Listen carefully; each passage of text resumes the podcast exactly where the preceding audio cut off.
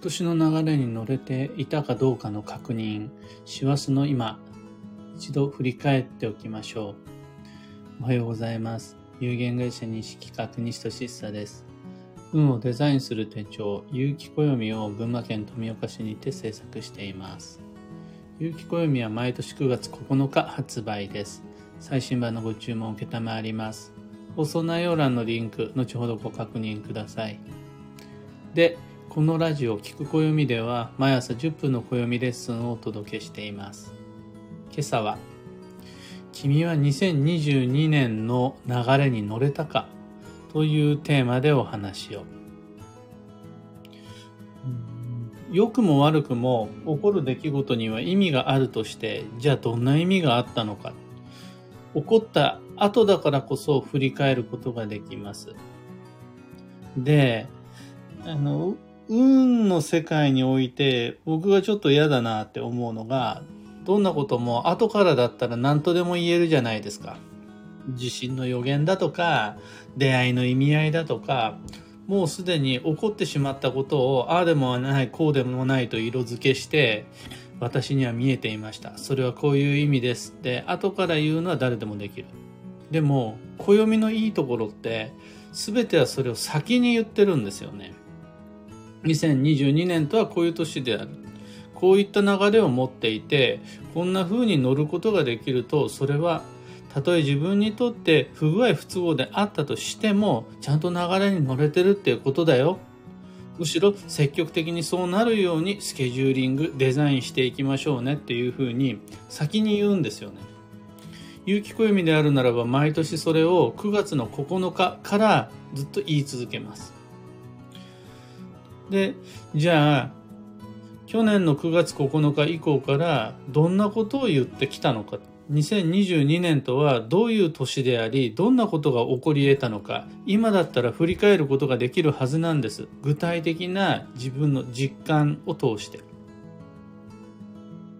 で、有機暦2022お持ちの方であるならば、34ページあたりはその自分は果たして運の流れに乗れていたかどうかの効果測定をするのに良いページになります。例えばこんな感じ。問題発生は運が動くきっかけになる。再生が必要な箇所に混乱が起こる。不具合により課題が見つかる。やるべきことが明らかになる。既存の常識や体制にこだわらず、その都度の対処を重ねることで生まれ変わる機会が手に入るという問題が起こったかどうかを振り返ってください。それらは全てトラブルというより新陳代謝のための動くきっかけなんですよというのを言っていましたがいかがお過ごしでしょうか。これ嫌味な見方をするとこんな問題でも起こらない限り、あなた動かないでしょって自然から言われるみたいな、そういう年です。で、その時安心していただきたいのは、特に問題が起こってないなら動く必要ないよ。変に気張らないで、ちゃんと動くべき時には問題が起こるから、動かすべき箇所に問題が起こるからそれを踏まえて頑張れば大丈夫だよ。無理して自分の課題を歯食いしばって見つける必要ないよ。というのが2022年の最も代表的な一つ目の一番目の最優先の流れでした。他にも見どころがあって2番目に言ってるのが新陳代謝です。の代謝そのものは2022年度全員共通の課題にも挙げたものなんですが、その新陳代謝が活発になる。様々なものが再構築される。古いものと新しいものが入れ替わる。不要なものが押し出される。旧体制から抜け出すとき嫌でも同じままではいられない。再出発するなら今、ここである。この機運を逃さないようにしようと。これ2022年のかなりでっかい課題でした。代表的な新陳代謝は3つあって、1つ目がやっぱり人間関係。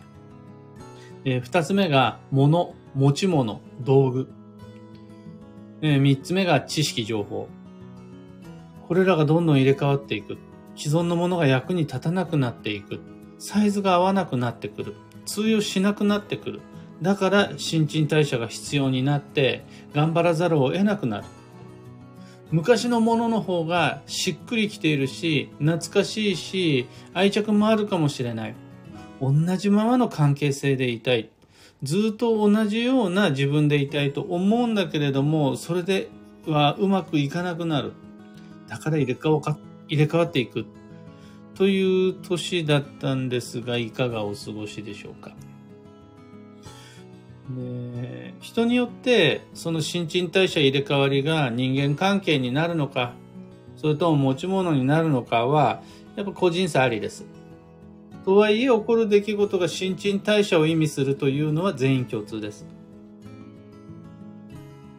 で、この新陳代謝って今という時代において10年前とは言わず、もう去年、一昨年と比べて働き方や暮らし方が変わった今、だからこそこの流れに乗ってやってしまった方が絶対いいと思います。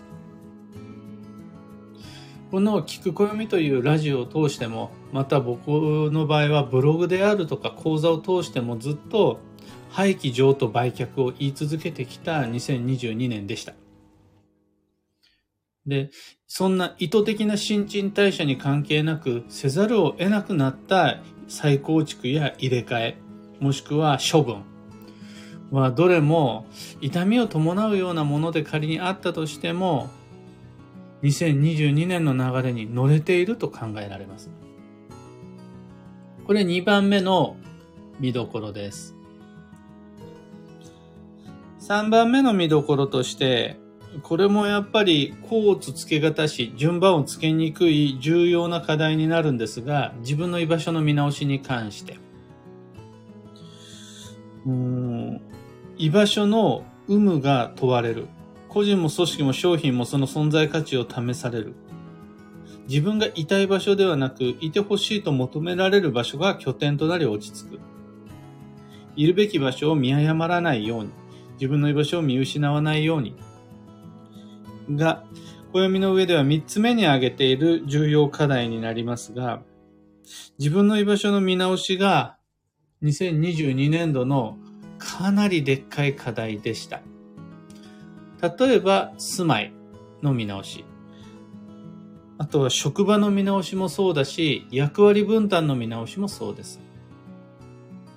そこに自分がいる価値があるのか、そこにいてほしいと求められているのか、当然、いてほしいよ、言ってもらうことで価値があるよ、と周囲に認めてもらえたら分かりやすい2022年になるんですが、そうじゃなかった場合、本当に自分はこの場所にいて意味があるのか、他に、他の場所に、他のあり方でもっとより良い流れがあるんじゃないか、と一時的に自分の居場所を見失ってうろうろする。これ2022年度に起こったとしたならば偶然の必然、流れに乗れているということになります。ビタッとはまってしっくりくるという経験をしてないという人も、うろうろする、模索することになる、見直すことになっちゃったということであるならば、絶対安心の正解を手に入れてなかったとしても、ちゃんと2022年の流れに乗れている乗れていたと言えます。えー、あと1個ぐらいいけるかな。10分目指して終わらせるとしたら、最後にあと一つの流れが、様々な問題をなかったことにしたくなる。後回しにしたくなる。放置したくなる。そして、どうでもいいことから先に手をつけたくなる。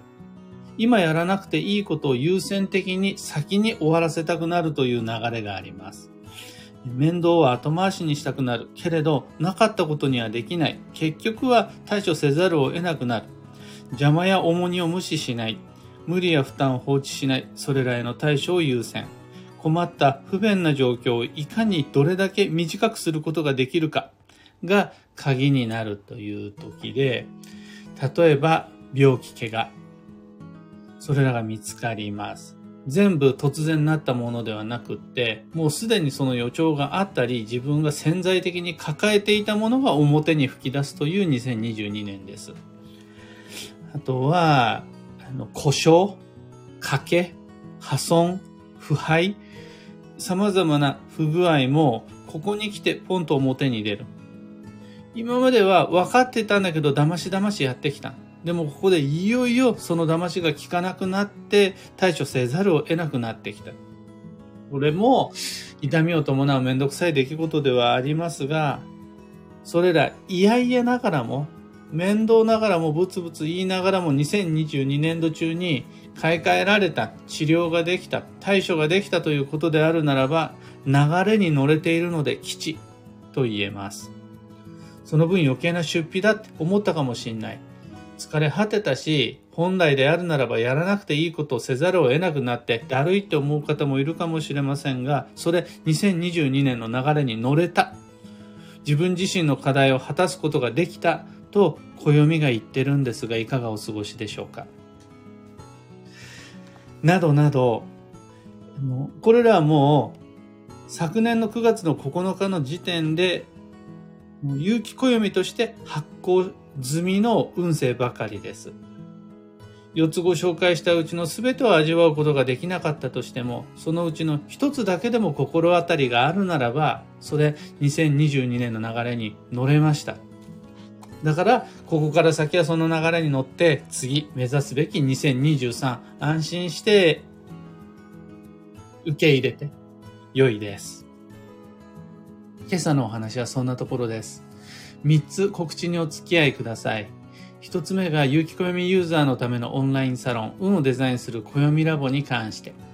例えば今2023年という旅の12ヶ月を充実させるための情報共有をしています。短期集中法医学講座、毎週金曜日開催中です。次回のテーマが、忙しい方向けエクストリーム基地方医旅行。その次が本気の伝統的基地方医旅行計画。ベタながらも普通本当はこうやって立てるのが理想って言われてますよなんていうのをご紹介します。二つ目の告知が開運ドリルワークショップ2023に関して基地時期や基地方位を生かして12ヶ月の行動計画を完成させるワークショップです。時間まで指定した理想の基地方位旅行計画も手に入ります。これ1番目の課題です。強方位へ行かねばならない場合の対処方法も具体的にご提案します。これ2番目の課題です。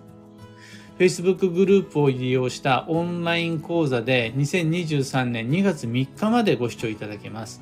料金は2500円です。3つ目の告知が壁掛けカレンダーに関して。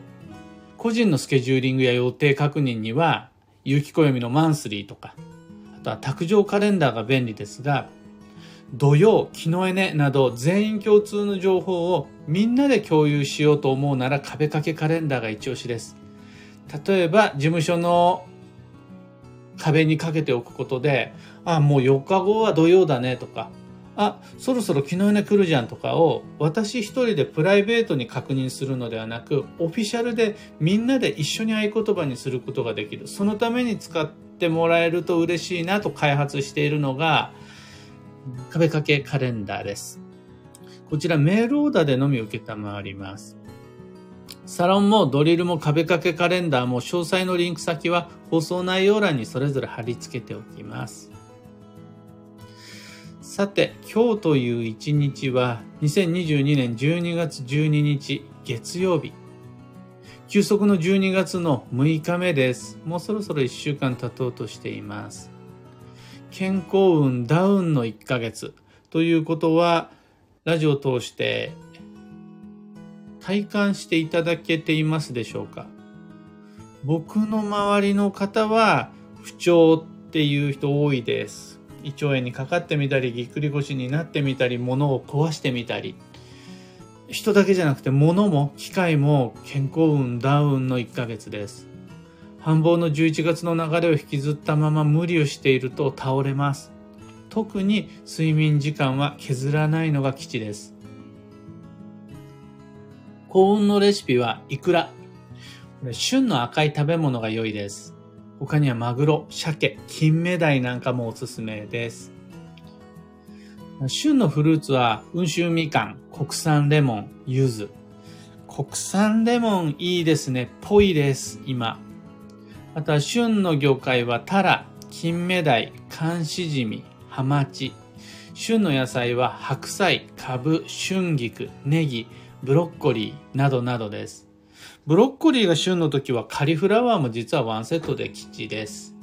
僕は昨日、おとといと2日連続でカリフラワーカレーを食べています。えー、今日のキーワードは、利他。他人の利益を考える。その心は、他人に得してもらうことが自分にとっての得、利益、メリット、アドバンテージにもなるので、他人に得させると自分の取り分が減ってしまうではなく、自らの取り分を増やすための具体的な方法論として、利他、他人の利益を考えるというのがおすすめです。以上、迷った時の目安としてご参考までに。ところで、毎朝のこの音声配信は Apple Podcast、Spotify、Amazon Music、Google Podcast、YouTube でもご聴取いただけるようになりました。いつもの使い慣れたアプリの中で、聞く暦または西としさで検索してみてください。YouTube ではチャンネル登録などもしていただけると嬉しいです。全部内容は同じです。それでは今日もできることをできるだけ西企画西俊久でした。いってらっしゃい。N シャンティさんおはようございます。エンさん幸せな青い鳥をプレゼント50コインありがとうございます。キーボードさんおはようございます。アマガエルさんタカさん、ヒデミンさん、おはようございます。花さん、ニベアさん、オペラさん、おはようございます。今朝の群馬県富岡市は快晴です。もうここからはどんどんどんどん毎日は綺麗な清まった青空、星空で乾燥もどんどん進んでいくんでしょうね。鼻呼吸と水分補給意識して参りましょう。僕もえー、見えてないですが今日のラジオ配信もまず猫を小脇に抱えてあのかつ左右いただきながらの配信となります今日の配信風景もどっかに Twitter とかインスタグラムとかでこんな感じで配信してますという姿載せたいと思いますマガエルさんありがとうございましたこちらこそすべてに思い当たることがありました。居場所の見直し、新陳代謝に関してはもう少しかかりそうですが、ちゃんと対応していこうと思います。この居場所の見直し、新陳代謝って僕自身も運勢として暦の中で書きながら、ちょっとずるい運勢だなと思ったのが、こんなもん絶対当たるじゃないですか。2020年、2021年と続いた不安定な全世界共通の世相の中で、今までと全く同じ働き方、暮らし方であるわけがない。様々なことが見直され、入れ替わっていくという流れ、体感せざるを得ない。そういう流れを2022年のタイミングで僕たちは臨界点にまで達して味わっている。この中で今、今年1年間を振り返った時にあの居場所が見直せてない、新陳代謝一つも味わわなかったっていう方は絶対いないはずなんです。ただそれを去年の9月9日の時点で予測するのと、今、2022年12月だからこそ、ここのタイミングで振り返るのでは、全然意味合いが変わってくると思うんですね。で、それを踏まえて、じゃあ今何ができるか、そして2023年に向かってどうしていくべきか、もう一回立ち止まり振り返っておくことができると、ただそれだけで変わる運の流れがあると思います。花さん、新陳代謝大きなものがありました。引っ越し、20年住み慣れた町、家を離れました。家だけじゃないんですね。町も入れ替わったんですね。結果大正解でしたが、まさにその理由がなければ引っ越していなかったと思います。運に乗れていたのですね。運に乗れていました。これを聞いた後に後付けでそうですよって言うんだと物は言いようになっちゃうんですが、こんな時こそ暦なんですよね。もうここに書いてあるじゃん。もうそういうことになるって、事前にすることできたじゃん。でも、去年の時点で引っ越しせざるを得なくなった時点でそう言われても、その流れをなかなか素直に認めることができないってあるんですよね。例えば転職転居ってただするだけでもげげっそりするほど疲れるのにしていいんだよするべきだったよって言われても他人は何とでも言えるよ。実際にしてみる。こっちの身にもなってみろよって話になるわけです。がそれらを終えてちゃんと新陳代謝という課題をこなした上で改めて認めるそれでよかったんだ。そこには必要性と必然性があったんだ。というこの確認はとても意味があるものになると思います。ちななおさん、おはようございます。イエンさん、本当に新陳代謝、最初はピンと来てなかったけど、結果的に年末になったら全部達成できました。あとはこれを整えます。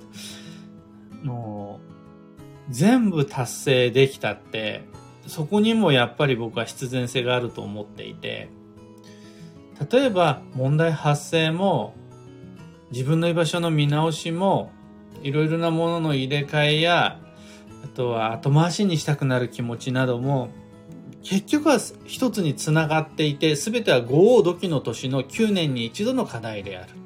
2022年という代謝に代謝の年においてはいろいろな不具合も達成するし発生するし新陳代謝が起こりますよ。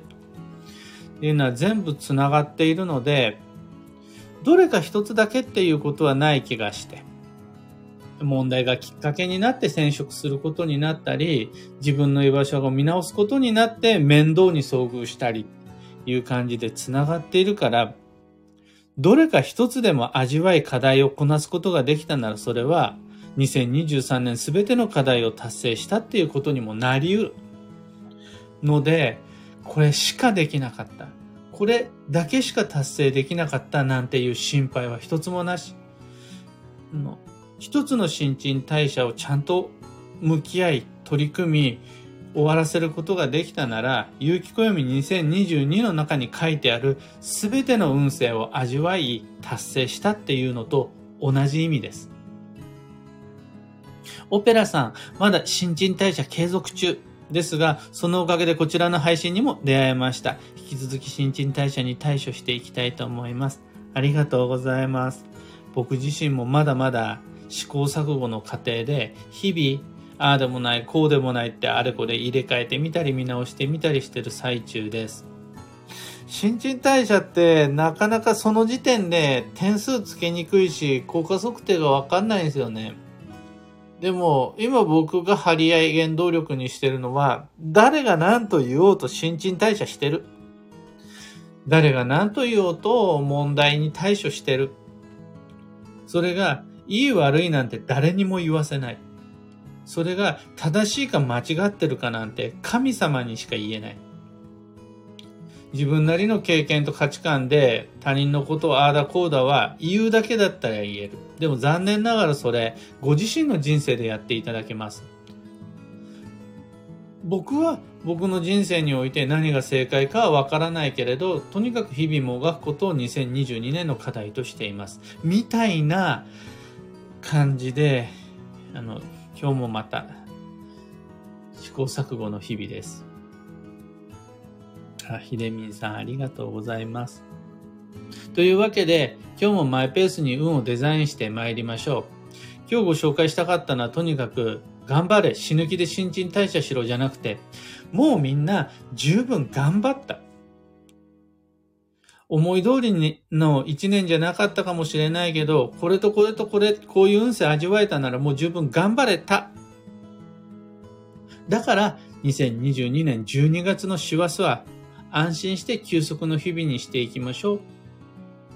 というのが一番言いたかったことです。